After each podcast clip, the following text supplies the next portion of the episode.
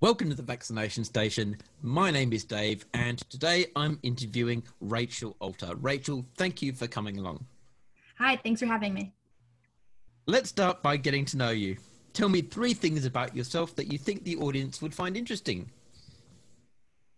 All right. Well, first, I have lived in, I think, four countries that are not the US. So I've lived in New Zealand and um, Spain and the UK and Israel most recently, um, which has been fun and interesting experience. Um, let's see, I have a dog named Charles Dogwin. Um, his middle name is Barkimedes, Charles Barkimedes Dogwin, but we call him Charlie. And when I was in college, I was really interested in rock climbing and ice climbing and all of those extreme sports. Um, I'm still interested in them, but I don't do them as often anymore. Two questions then. What led you to these different countries, and do you go ice climbing? so New Zealand was about half a year in 2012. I was really interested in being outside and all of the outdoor activities. So you know, naturally, you go to New Zealand for that, um, and it was incredible. I wouldn't exchange that experience for anything. I'd go back in a heartbeat, especially these days. Um, and let's see, then in Spain, I was there for a couple of months doing research for part of my master's, um, looking at, I was looking at um, congenital heart defects associated with living in a region of Spain that's known for their um, year-round agriculture and their greenhouses. Um, so there's this little part of Spain that is, you can actually see it from space. They've got these like giant greenhouses all over and it looks white from space because they're all made of plastic.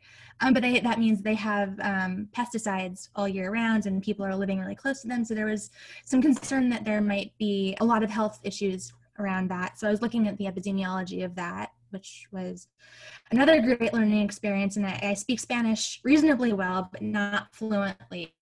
I was really hoping to be to London for what I expected to be a year. Um, and I was doing some research in vaccine world. Um, I was working at the Vaccine Confidence Project, which was wonderful. I'm still in, I still do some work with them, but uh, about two months in, I got into medical school and then had to move straight to Tel Aviv, where I was most recently. I've been back in New Jersey since March because of the pandemic but all of my stuff is still over in Tel Aviv. Oh, and the ice climbing, where do you go ice climbing? I went to college in central New York, about four hours north of New York City, and it is gorgeous up there. Uh, it's also about four hours away from the high peaks of the Adirondack mountain range, which is unbelievable. If you ever have a chance to go, you got to go there.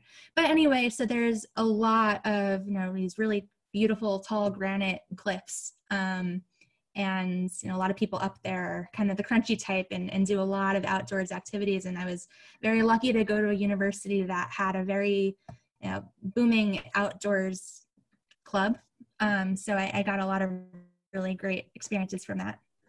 So you're currently doing remote learning via israel? I, yes uh, yeah, so I have this joke that I'm learning. I'm literally learning medicine from my parents' basement. I was, uh, I guess, literally until more recently. Um, I've now kind of migrated upstairs to my bedroom, but our internet connection is not so great in the basement. But for a while, I was sitting down there. Yeah, I've been remote since the ends of March, and I don't have any plans to go back anytime soon with the way that both the U.S. and Israel are handling things. So, where did you study and what are your current qualifications? So, I got my undergraduate degree um, at Colgate University, which is again about four hours north of New York City in this little tiny town called Hamilton. It's beautiful up there. Um, I say a lot of cows. Um, and I studied neuroscience and writing. Neuroscience was fantastic, but whew, was it hard? Very, very, very hard. Um, but I loved it writing was more just for fun. I writing is my hobby. I just I find it uh, just kind of it's just a fun thing that I do. Um, and I thought, you know, when I'm done with neuro for the day, it's nice to go back and have an assignment. That's just a fun thing to do. So anyway, that was my kind of communications intro into communications. It was more of a writing and rhetoric degree. So then I spent, let's see, I graduated in 2013 and I spent a bunch of years all over the place. I always knew I wanted to go to med school, but I hadn't taken all of the prerequisite pre medical requirements in undergrad, so I needed to do a post-bac degree. Um, so I took a year or two off between um, graduating undergrad and starting the post-bac, which I then started at Columbia and did that for a couple of years. And then during the glide year, they call it when you're applying to medical school, I ended up doing my master's at the Columbia Medical Center in public health. And that was a wonderful experience. I'm so, so, so happy that I, I ended up doing that. Um, it was really a kind of I don't know if I'd call it a career change. It was a career changer. Yeah, it was a career changer. It totally changed my trajectory and I'm still I love neuro. I'm still so into the brain and such a brain nerd, but I've also kind of developed this passion for infectious disease that has been so timely lately. Um, but it's also just I love it. It's so interesting. So you haven't sp- chosen to specialize in anything just yet, but you've got two options available pretty much: new neurology and infectious diseases? Yeah, so I am just starting my second year of medicine now. So I have a little time before I need to decide what my what my residency will be, my specialty.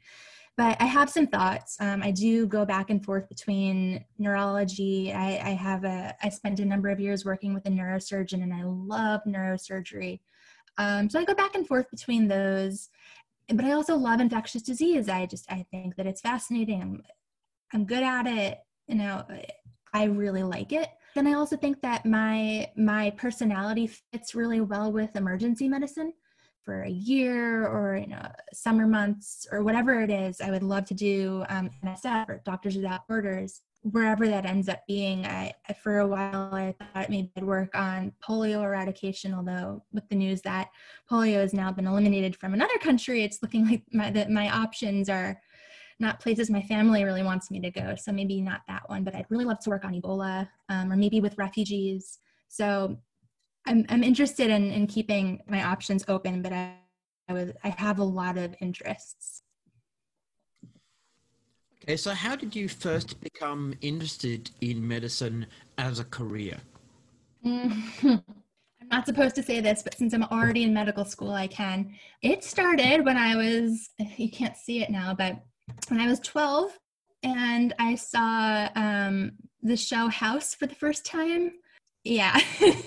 and actually, my entire bedroom door, you know, teenage girls will have movie stars over their beds and all of these, you know, hot actors, whatever. My whole bedroom door, I kid you not, is just pictures of House. um, but so, you know, I was 12 or so and I saw that show and I thought it was just fascinating. I loved the biology. I loved um, I love the puzzle. And obviously, as I got older and like looked more into it and learned more about how medicine worked, I realized it's not how it works at all. And I recently rewatched a bunch of episodes and realized, wow, this is so inaccurate. But that's what got my initial my initial interest, piqued my interest initially. I started reading a ton of books about medicine and you know I every every weekend the New York Times Magazine would have their um, diagnosis section that I would I'd rip out of the magazine and put into a binder, and you know I who knows where that is now, but I got really interested in that. I started, you know, I did some shadowing at hospitals with different doctors when I was in high school. I, I got really interested in uh, shadowing a neurosurgeon when I was in college and then past college. And then my master's really got me interested in infectious disease, which has been such a, you know, a well-timed pursuit. What advice would you give to someone considering a career in medicine? A couple of things. One thing I've been really, really vocal about to people who ask me lately is I beg you, do not go straight from undergrad to med school. Please, please, please take at least a year, if not two or three or four years, to, eh, for a couple of reasons. One, I mean, I think that being a little bit older in medical school gives you more, um, more maturity that I think is really important when dealing with patients and when learning about a lot of these diseases. I think that it makes you a more interesting applicant, but also a classmate and just person. I think that it makes you uh, people often burn out right students burn out right after college so i think for your mental health it's really important to be able to work a little bit or travel or whatever it is that you can take a little bit of time off after college and doing anything. Um, you know working in a lab. I worked in an investment bank for a little while. I knew that's not where i wanted to be but it, it came upon me and i did it and it was a nice little break. Um, i think also being able to work after college gives you a really different appreciation for the type different types of people. Like we we talk about you know growing up in the bubble. There was for my university it was the colgate bubble where we lit we i had a very there was a very specific type of person who went to my university and who i grew up with and after i got out i really hadn't seen a lot of you know haven't spent a lot of time with people who are different from me and i think that going straight to medical school kind of extends that bubble past a place to a point where you don't want to be in that bubble. Like I wanted to be around people who were different from me, who had lived in different places, whose politics were different, whose backgrounds were different, whatever. Um, and I think that just makes you a more well-rounded, more interesting person and better for your patients and for your colleagues and yourself overall. Um, so that's something I really encourage people. I also think it's really important to be passionate about something. And if you are interested in something, follow it um, and see where it takes you because it can take you in so many different routes and it doesn't have to be medicine. It can be research it can be communication it can be whatever it is. If you're going into medicine no it's hard. It's really really really hard. And if you if your passion's not there i don't think it's worth it. So you have to know this is what you want. On the subject of research do you have any current research ongoing? And if so what is it I'm an affiliate researcher with the Vaccine Confidence Project in London. I am a full time student, so I don't really have time to be part of a full time project right now. But um, as part of the Vaccine Confidence Project, I do track a lot of vocal anti vaccine activists online on social media, and I will call attention to things that I see, rumors that I see starting, or trends that I think are going to become big or you know if something happens in politics that i see and i say oh my god they're going to latch on to this tell the people at the vaccine confidence project to keep an eye on this and to track it so that we know if it becomes a big problem that needs to be addressed. So i do a lot of that right now. Um, i guess we'll talk about this later but i work with the march for science and our current project right now is to be getting people as many people as possible out voting. I'm voting for science. So I do a lot of, you know, cheerleading, go vote, get your vote out, get your ballot. I actually just sent my ballot out today. Um, but I do a lot of that and a lot of policy pushing as well where I, you know, I write op-eds and I encourage people to communicate with their legislators to push for um, pro-science policy. So, how did you get into science communication? So, my undergrad was, I had that degree in writing and rhetoric. It was something I was always really, really interested in and loved doing. And writing was always something that I've been good at.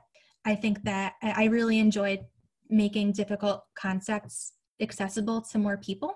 So when I was doing my my master's, I kind of gravitated towards classes that were you know on the policy end, infectious disease. You know, I was kind of split between infectious disease and policy, and I got really interested in um, talking to anti-vaxxers at one point. I you know was kind of just experimenting, playing around with some of the online forums to see know, what kind of conversations would come up. And I didn't really have any goals in mind, but I thought, no, this could be fun.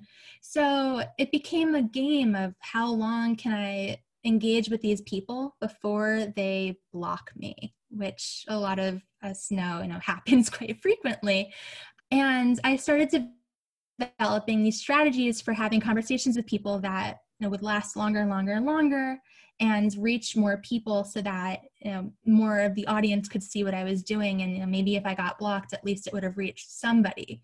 So I got really involved that way. Eventually, it became like a thing I was doing all the time. And I happened to be in a class, uh, infectious disease epidemiology class at the time, and we had a guest speaker, like the um, the communications director for the school, come and talk to us. I mentioned that I was doing this thing with anti vaxxers, and he wanted me to write up a, a story about what I was doing.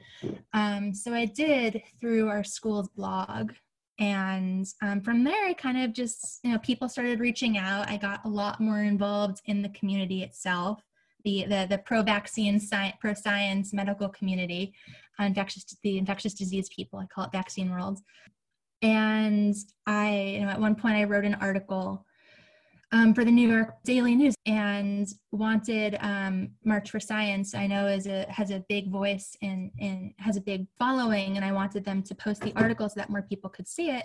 And the person who runs March for Science was actually somebody who worked at Columbia when I was there. So we were able to get in touch and I became part of that team. And it's been a really great tool for teaching people about infectious disease and vaccination and how to talk to people who might be hesitant about vaccines or whatever. I've been given this amazing platform that I'm trying to take advantage of while I can. So now that social media has become the major battleground for the vaccination issue, how has social media affected the way you communicate your knowledge and ideas? It's kind of shifted, and I will tell you if Facebook disappeared yesterday, I would not be so sad. The only reason I really keep Facebook at this point is for vaccine conversations and because at this point a lot of my network is through facebook. Um, like a lot of my colleagues are, are you know i connect with them through facebook.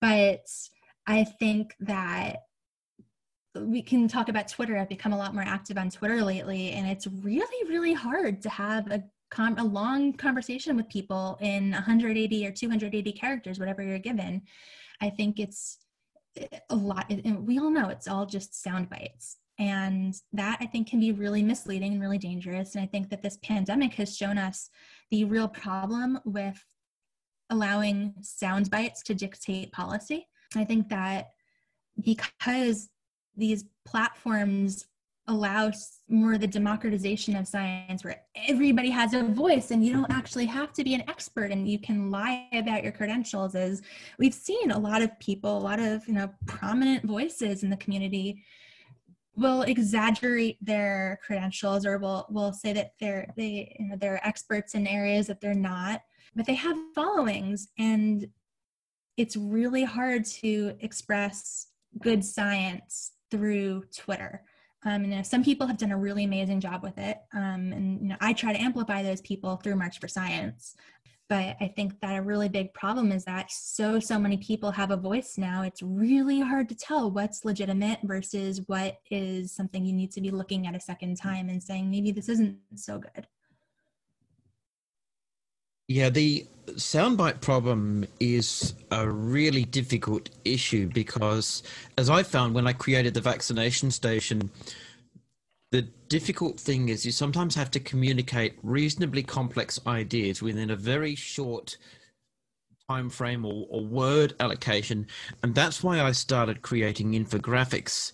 It's taken me a while to uh, to get used to the, the best format or what I, I feel is the best format for me and i've had a couple of hits and misses along the way but it really dawned on me that in an era where social media dominates and people want instant answers and instant gratification, mm-hmm. the trick is to produce something that's punchy and readable and coherent to a layperson. I'm a layperson. I have no background in, in science or medicine or or vaccinations. I've got no professional qualifications there. So I thought if if I can make it understandable to to me, just a, a regular deb, then it, it should be understandable to, to most people. So that's what I've tried to do. So you, you mentioned earlier that you work with the March for Science. What is the March for Science and, and what's your role in it? Yeah, so I don't know how much background you know, but so March for Science began kind of as an offshoot. Well, they're not affiliated with, but after the election in 2016, the Women's March kind of arose, and that gave us the idea to um, well, not me personally, but it start March for Science started basically to encourage science activism, science communication, uh, and politics and science to be joint, so that people, politicians, were following scientifically sound policy. Um, and this is really, you know, sprung initially from climate change, where the the politicians in power weren't paying attention to climate change and weren't doing, you know, you know, pulled out of the Paris Accords, et cetera um, and it's it's since sprung up into lots of other different areas. So right now we're really involved in um, communication about the pandemic, and it, we do a lot of encouraging and supporting grassroots organizations. So, for example, a couple of days ago, I interviewed a man who, uh, a physician at a hospital in Boston, who is working on this uh, this project that he helps other physicians uh, register people register their patients to vote while they're at the hospital. And it's this really cool thing. It's so easy to register and it helps you know, these patients who are spending time at hospitals otherwise to register while they're there. And so we do a lot of uh, amplifying their voices. We reach out to politicians and you know do a lot of policy stuff on the back end I do less with the organizing. My role is generally I write for them. So I've written a couple of articles with them. We recently did one for Scientific American encouraging New York not to open so quickly. This is back in, I think it was July when New York was considering reopening restaurants. Um, and we, we wrote an op ed about why they shouldn't do that so quickly. And right now, we're really, really working on getting people to vote and to vote for scientifically sound policy. Um, and yeah, so I do, you know, that's more of what I do. I do a lot of the writing and then I do a lot of um, explaining how to communicate with vaccine hesitant people or, you know, how to debunk XYZ myths or why are vaccines important in the first place and trying to get people excited about vaccination and more recently about masking and all of that, you know. So, you mentioned also earlier that you are affiliated with the Vaccine Confidence Project. Can you give me some more information about that for the audience? Yeah, so they are a project run by um, Heidi Larson. She's an anthropologist who uh, they're based at University, uh, what's it called, at um, UCL, University College London, and check me on that. But they're they're based in London and they have stations, they have they have communication and do projects all over the world where they track confidence levels and myths and um, and rumors as they grow in different countries and then they, they really look at the trends of what it is that is decreasing people's confidence in vaccination in different countries. So they recently, uh, two years ago or so, put out this really giant research project looking at worldwide confidence rates um, as part of a larger project. Um, but it was you know, really insightful, and they had information about, I, I want to say, 158 countries or something like that. Um, so anyway, I don't currently have a project with them because I'm a full-time student but I do a lot of work with them where you know, I'll, I'll interview for you know a lot of the time they'll send me to reporters who are trying to you know, learn more about the, what they do or learn more about vaccine hesitancy. Or you know i direct them in in areas. I'm kind of like their us person so i see things happening in politics and you know we have so much happening in in the white house right now that really runs contrary to vaccine confidence. So, you know, I'll see something that's happening and I'll say, hey, heads up, this is something we should be tracking and we should be following because it's going to be big. And that's really what I do right now with them. Last year, you were interviewed for a Student Voices article at Columbia University's Mailman School of Public Health. And in that interview, you discussed your experience with online anti vax propaganda. Mm-hmm. What prompted you to engage with the anti vax community in this way? And what advice would you give to pro vaxxers who want to reach out? Oh, that was early, early in my um, forays into vaccine world. And I started out more as just, uh, you know, how long can I engage these people before they boot me out? I, you know, I stumbled into a particular anti-vax page on Facebook at one point where I saw somebody denying that vaccination helped eradicate smallpox. And I happened to, at that very moment, be reading a book about smallpox eradication. So I I started a conversation with this person and you know, I cited my sources and I said, oh, well, you know, what you're saying isn't necessarily accurate. Look, here is, you know, the data. This is exactly, you know, this person who wrote the book that I'm reading actually worked on the eradication effort and this is you know, what actually happened. And I thought it was going pretty well. And then I found myself blocked. I was banned from the site, couldn't get back on. And so I started playing around and saying, okay, well, how long can I stay in these groups before I get banned? Um, and I got myself kicked out of a lot of groups, and it was a lot of trial and error. And I realized, you know, early, early on that calling people names and saying you're a bad parent, you know, I didn't do that anyway. But uh, and I'm careful of my image online, but a lot of people will say things like, you know, you're a bad parent, you must want your child to to die, whatever. And that's not a kind of conversation anybody wants to continue.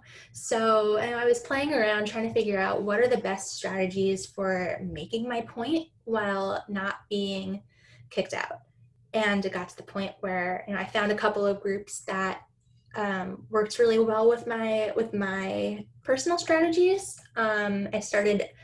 Uh, I joined a particular discussion group that I would ask a lot of questions about, kind of trying to get people to think about their biases and think about what is it exactly that you're afraid of? Or say, you know, have you ever considered that this might be the case? And, you know, asking them just to think about their their views rather than telling them facts because a lot of the time people aren't accessible to facts that are being thrown at them. And they might dig their heels in deeper um, depending on where their initial information came from. A lot of the time people just don't like to be told you're wrong. And it takes a lot of time and a lot of patience to get through to these people. But over time if you start you know questioning their their most basic beliefs um, you can kind of get to the point where they start to explore other truths we'll say you know the, the truth the real the real science. On social media as as we're both aware the predominant message from anti-vaxxers tends to be the shocking anecdote. Mm-hmm. that's the that's the front line of defense for the anti-vax position. The shocking anecdote about the child who went and had vaccines um, often an totally unrealistic number of vaccines at a completely unrealistic age. You know, my month-old child had nine vaccines, and and uh, she used to play the piano, and and you know. Two weeks after that, she forgot how to play the piano, and now she's not a genius anymore. Um, there's a kind of thing that, that crops up, and for whatever reason, they tend to have a very powerfully persuasive effect on people, uh, predominantly parents, obviously, because everyone's concerned about their child and, and their welfare. And mothers, especially, because from what I've been able to gather, mothers make up a substantial percentage, probably the majority of the anti vax contingent. So, out of abundance of caution, they are very careful about uh, what procedures they allow their child to be subjected to, and they are often very concerned about the possible ramifications of these procedures. And as a result, these anecdotes tend to be disproportionately persuasive with a disproportionate number of people. And anti mm-hmm. vaxxers say that these stories should be accepted at face value because no parent would lie about this sort of situation, especially not such a serious situation involving their children. Now, that's clearly an argument from emotion, which is a standard logical fallacy but does it have some merit or is there at least some kind of you know a grain of truth to it? Would parents really make up lies about their children especially if those lies were so easily debunked? So i think there are a couple of things that we need to talk about. First is believe mothers which is something that they say believe all mothers. Um, another thing is then your your standard anti-vaccine profiteer who is doing this strictly to make money and then there are people who may not have a, a strong scientific background or may um, you know they might be completely educated. They could have a phd in english but that's not the same as understanding science. And it's really really difficult even for someone like me. I have a lot of training in science and there is so much that i i avoid because i don't understand it. Like i have my go-to experts on things like the blood brain barrier. I'm like okay can you please explain this to me? Because i don't get it. So you're going to have a wide variety of reasons why people you know don't you know make up stories or whatever. So anyway so the first group the the profiteers are going to be the ones who may or may not believe what they're saying. I don't know. Maybe they do maybe they don't. Um, maybe they've convinced themselves that what they're saying is true but they're doing it for money. So then you have people like yeah, i won't name names i'll be good but um, the man who runs this giant group that you know is one i track most frequently who has GoFundMe pages. There have been articles about him about how he made like $80,000 in a year based on donations from his people who follow him. And he spends it on personal things. I mean, he's a he is a grifter through and through. And it's you know, I've seen him post things like sometimes I lie. He literally writes, I will lie to get blah blah blah. I've I have the screenshot somewhere I use it on occasion to, to you know, make a point. And then he latches on to people who have these stories. There's a, a story of a woman who um, whose child died shortly after vaccination. This person, this man, got hold of her convinced her that the vaccines were were responsible for her child dying when after some investigation it was found that she was co-sleeping and her child suffocated. But you know whether or not she believes it i think at this point she's so far down the rabbit hole of denial that she she does believe it's the vaccines but she is now become this man's you know target where he makes money off her. She makes money off of her dead child. She grifts. She you know, she sells all of these products with her child's face on it and all of these lies about vaccination she has billboards out it's really bad um, so those are some people who will make up lies for money. That is indisputable. Then you have um, a subset of people who just don't know any better. People hear emotional stories and it's scary. And if they don't know how to read the literature and no fault of theirs, it's really difficult to get through that stuff. They, you know, they might take the precautionary principle and say, it's not worth it to me. Look, we don't have a huge a huge you know, prevalence of measles in my home state. So why would i take a chance with a vaccine that might cause autism? And you know, first of all vaccines don't cause autism. We know that but the reason why there's no prevalence or there's a low prevalence of measles is because of vaccination. As we say vaccines are a victim of their own success. Um, so you know they their their risk assessment is not always accurate and they think that they're doing what's best for their child when in reality they are putting their child at risk um, and don't realize that sometimes there are outbreaks. And if enough people don't vaccinate you're going to have more and more and more outbreaks and this is really a tragedy of the common situation where you know everybody thinks oh i'm just one person who's not going to do it but that becomes a whole community of people who don't do it, which then becomes your tragedy. I can relate very strongly to what you've said here because it's consistent with my experience debating anti vaxxers online. They love to present the false dichotomy either it's true or she's lying. Right. And you wouldn't accuse her of lying, would you? I mean, after all, she's got no reason to mm-hmm. lie. So you've got to accept that what she is saying is true. Now, there's obviously another option there that's being deliberately excluded. That is, she might be mistaken, yep. honestly, genuinely mistaken about what's happened to her child. The average parent is not medically trained, does not understand the interrelationships between vaccines and human bioprocesses, and does not have a grounding in epidemiology or this kind of thing.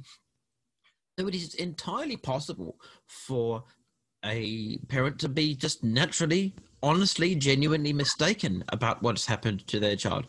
Of course, they don't want to explore that option because you can use it as a crowbar to pry open their entire argument and and demonstrate just how weak the foundations are.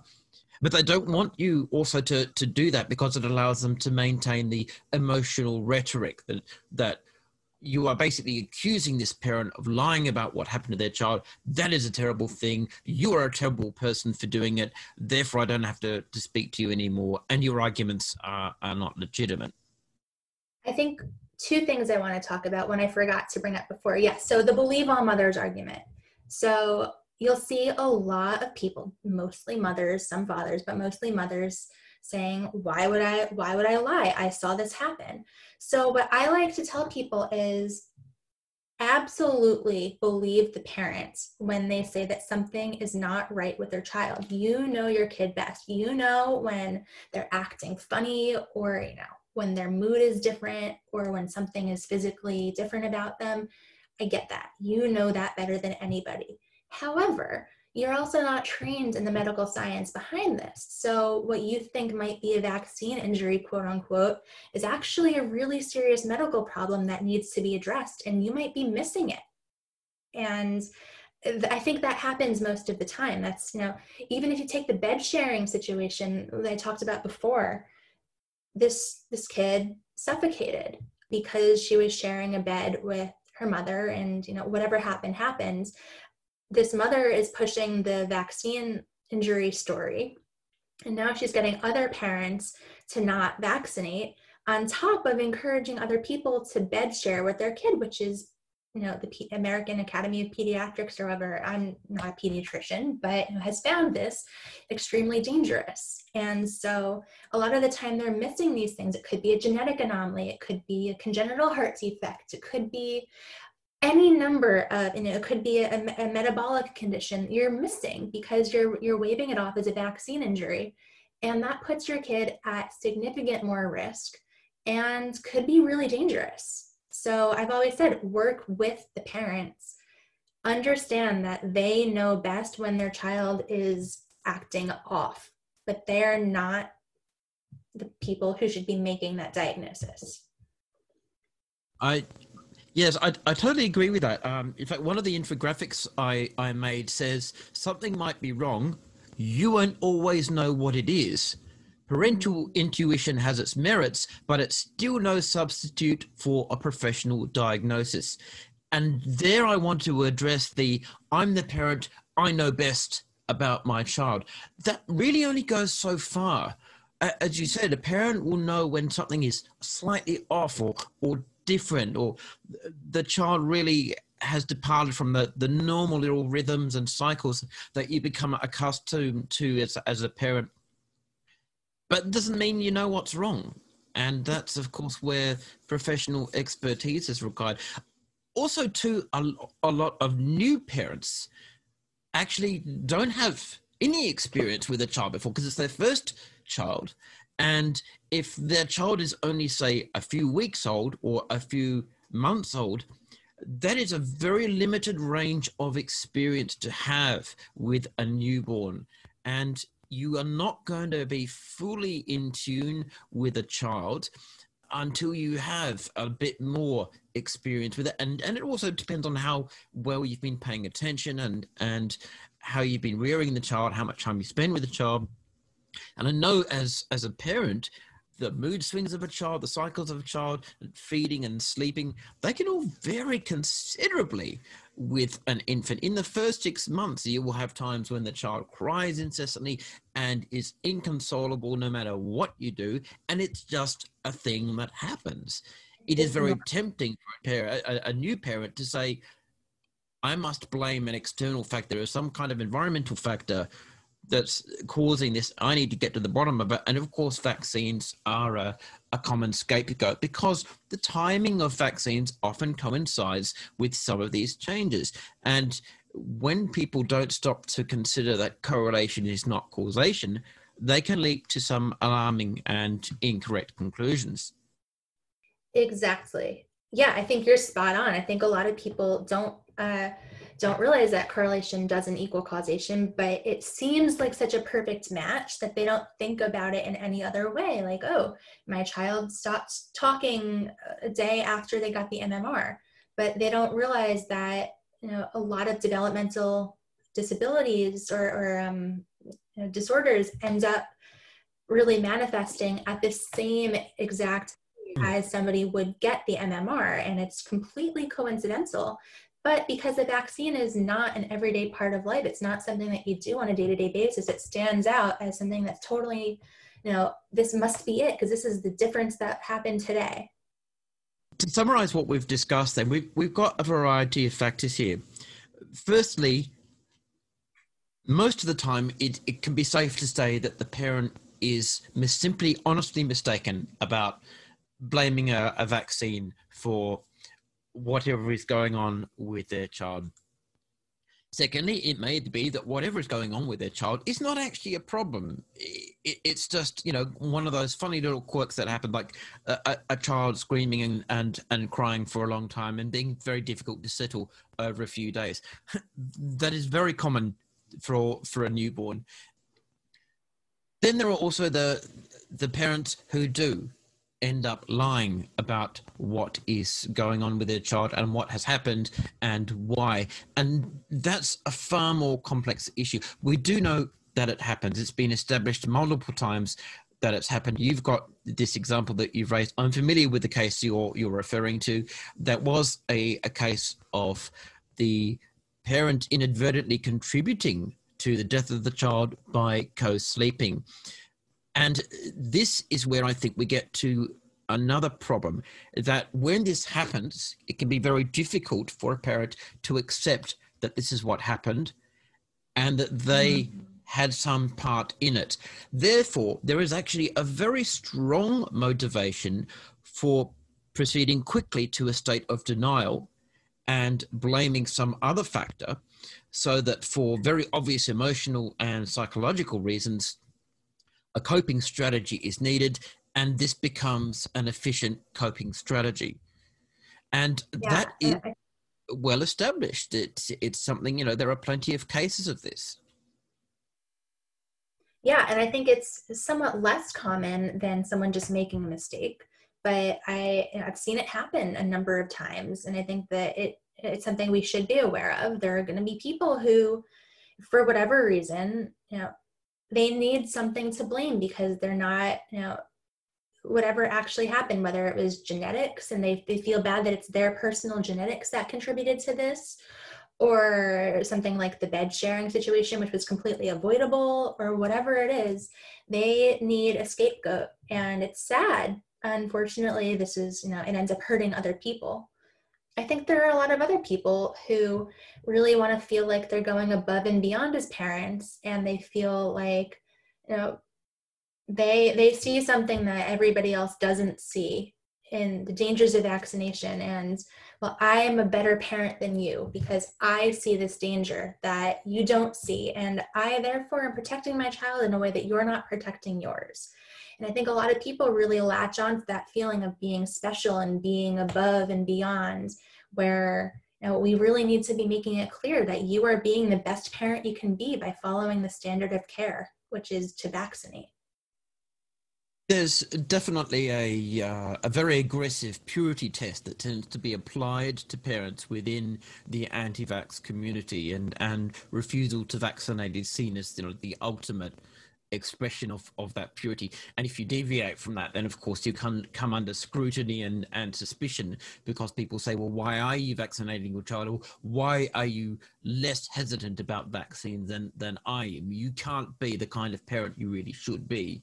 And that, of course, plays very deeply into the guilt that all parents feel quite naturally when they're concerned that they are not doing the best for their child or they have done something or omitted to do something that has deleterious effects for their child. And again, it especially with new parents who don't have the experience of, of raising a child before, this can be very terrifying and, and play a, a, very strong part in persuading them against scientific and, and medical advice. The other aspect, of course, is that there may not be a problem with the child because very often what a parent will claim is a vaccine injury is not an injury at all. There may be nothing wrong with the child at all. The may, might child just might be going through a a crying phase or not eating very well phase or not sleeping very well phase, which again every new parent has experience with. And once you've got your second child, you know the kinds of things that are crop up, and you are far better equipped to identify what's really going on and how to cope with it. But on occasions, there is a genuine problem that lies with the parent, and, and that is something that used to be called Munchausen's by proxy that I believe is now understood as factitious disorder, whereby the the person either deceives others by appearing to be sick and seeking medical treatment for a disorder that or, or disorders that don't exist, or by proxy convincing other people that a family member or, or, someone they're caring for is sick and getting them subjected to medical procedures or processes and, and various forms of medical scrutiny, some of them highly invasive, that are completely unnecessary and in some cases have proved to be quite damaging to, to their health. And this is something that does actually happen and it happens with parents with very young children, babies, and and even sometimes teenagers and and adult children and that is obviously an, an area where we have another reason for saying well we need to be cautious about accepting these claims because we have to first check do they stand up to scrutiny? Is there a genuine problem with the child? Can it be identified, medically diagnosed? Does it fit into what we know about science and medicine and the way the human body works? If it doesn't pass any of those tests, then we need to look a little deeper. And that does mean we have to start exercising skepticism about what is being claimed. And that is perfectly reasonable because that is the physician's job. The, the physician's job is, is, to, to get to the bottom of, of the issue, determine what it is, and the best way to, to treat it. And this brings me to uh, Bob Sears, who's uh, quite notorious as as saying oh, I'm pro vaccine and my kids are vaccinated and I'm vaccinated. But he obviously recites all the, the standard anti vax tropes. He is the go to doctor for anti vaxxers. He tells them what they want to hear, and he's got various little rhetorical tricks for dancing on on the the knife edge and and saying one thing while actually doing another and one thing bob sears is has come out with is well because he was under investigation recently and he was placed on probation because he was handing out unwarranted vaccine mm-hmm. exemptions and in his defense one of the things he said was i just listen to my patients and i believe what they tell me and if the parent tells me that their child has a, a bad reaction to something or, or, or whatever then who am I to disbelieve them? That's part of my job is to believe my patient. Now, I'm not a medical professional. Even I can spot the logical problem there. It's not the doctor's job to simply believe everything the patient tells them. Mm-hmm. It's the doctor's job to listen to the patient and make a correct diagnosis based on what the patient tells them and any other forms of investigation that may be required. Would you like to chime in on, on that as a I as a, as a medical student yourself? Completely agree with everything you said. I think that what Dr. Dr. Bob Sears is doing is complete medical malpractice. And if that's your attitude, then why do you even have your medical degree? You're the one who has the degree to diagnose somebody to to really go through all of their symptoms and figure out what's wrong. And if you're letting it go at well it must be a vaccine injury. You're not doing your job because 99 times out of 100 more 999,000 times out of whatever you know it's it's not the vaccine. It's going to be something else. And you're missing that and you're letting that get away when you really shouldn't. Um again the parent's going to know if something's wrong. If something happens after a vaccine, they're going to know that something's up, but it's your job as a physician to dig into that and say, well, what is it that happened that day? Or, you know, a lot of the time these people will, eh, one that I, I see all the time is the Tdap scream. They'll say their child got the Tdap and then screams for 48 hours or whatever it is. And first of all, certain vaccines hurt more than others. Nobody likes being pricked with a needle. So, yeah, it's going to hurt. And sometimes you're going to be sore for a while, and infants can't speak. So, the way that they communicate when they're in pain is by screaming. And that's a normal, normal reaction. But anyway, so they'll say, well, my child screamed for 48 hours. They had the Tdap scream. And a medical uh, professional's job is not to say, oh, you're right. I, you know, it's a vaccine. Their job is to either educate the parent on the normal development and say, well, that is a normal reaction for an infant, or to explore further and say, hmm, I wonder if there's something else going on. And, you know, every once in a while, there's going to be a vaccine reaction, and that's what, you know, we have systems in place to catch those. And that is a real thing. These things do happen on occasion, but it's so, so rare compared to what people actually think it might be yeah, it's it's frustrating.